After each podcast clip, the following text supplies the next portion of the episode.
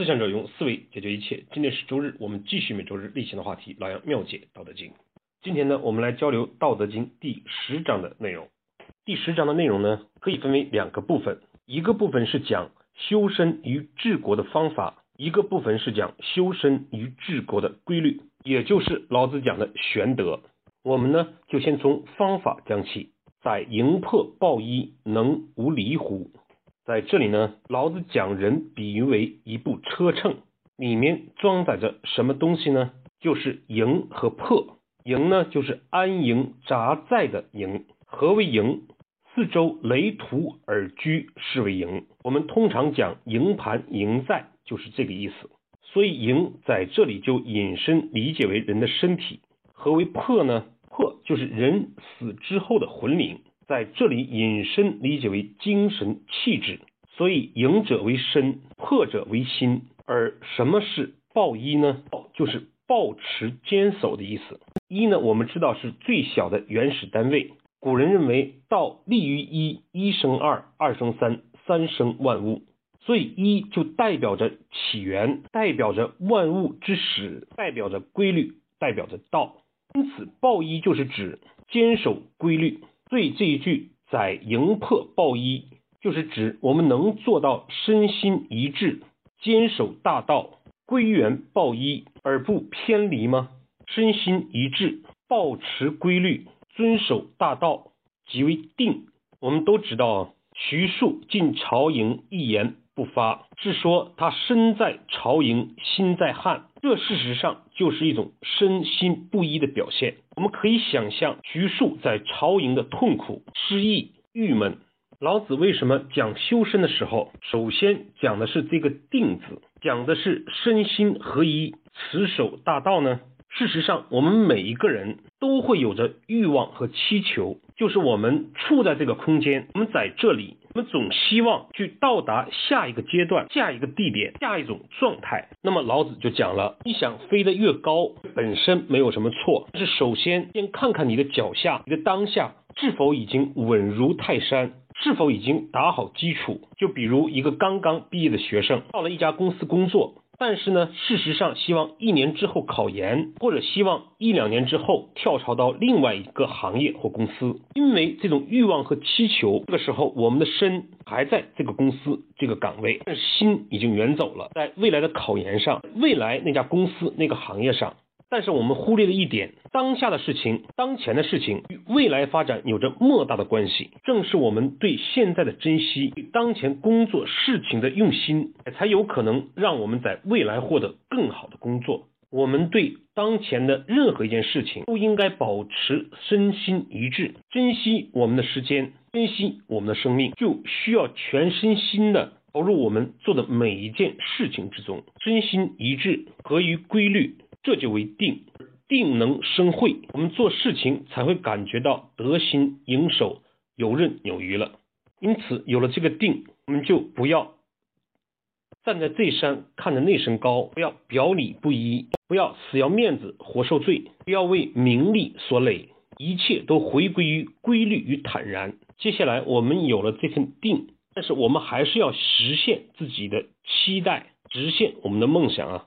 这个时候呢，我们最忌讳的就是急于躁。老子说：“专气自柔，能如婴儿乎？”我们发现哦，婴儿他的呼吸是非常平静的，但是他哭起来声音却极具穿透力，能够让大人听得见。而他的身心呢，又是极为柔软的。看他摔倒了，爬起来，再摔倒，再爬起来，他抵御伤害的能力比成人还要强。年纪越大，摔倒了就越难爬起来。这一切的原因都是因为专气自柔。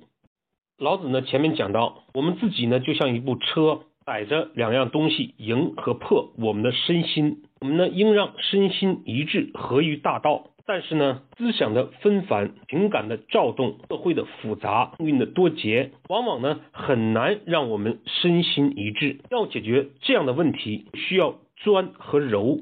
对气息钻，对外物柔。气呢，我们可以理解为气息，引申理解为我们的精神，我们的关注，让我们的身心专一在事情本身，减少外界的干扰，这样我们的智慧、精力就会集中在一点。能力自然成倍的增长。能力增强意味着我们对事情的控制力在增长，反而这个时候我们对外界的影响反而更柔软了。所以反过来我们看，个人为什么暴跳如雷，是因为他控制不了这个事情。所以呢，老子的概念是，我想对外物柔，需要让自己的气力专。这个能力呢，我们可以称之为静。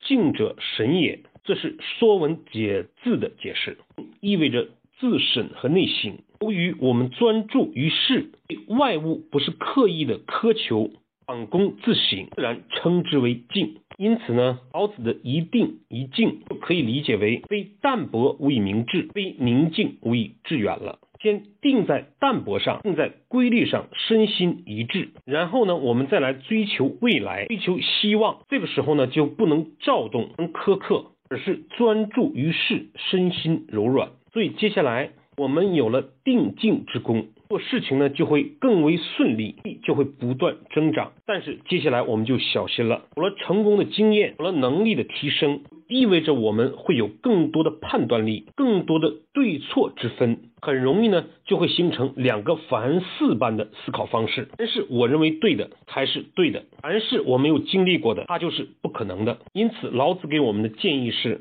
涤除玄鉴，能无疵乎？涤呢，就是洗涤的涤；鉴呢，就是镜子的意思。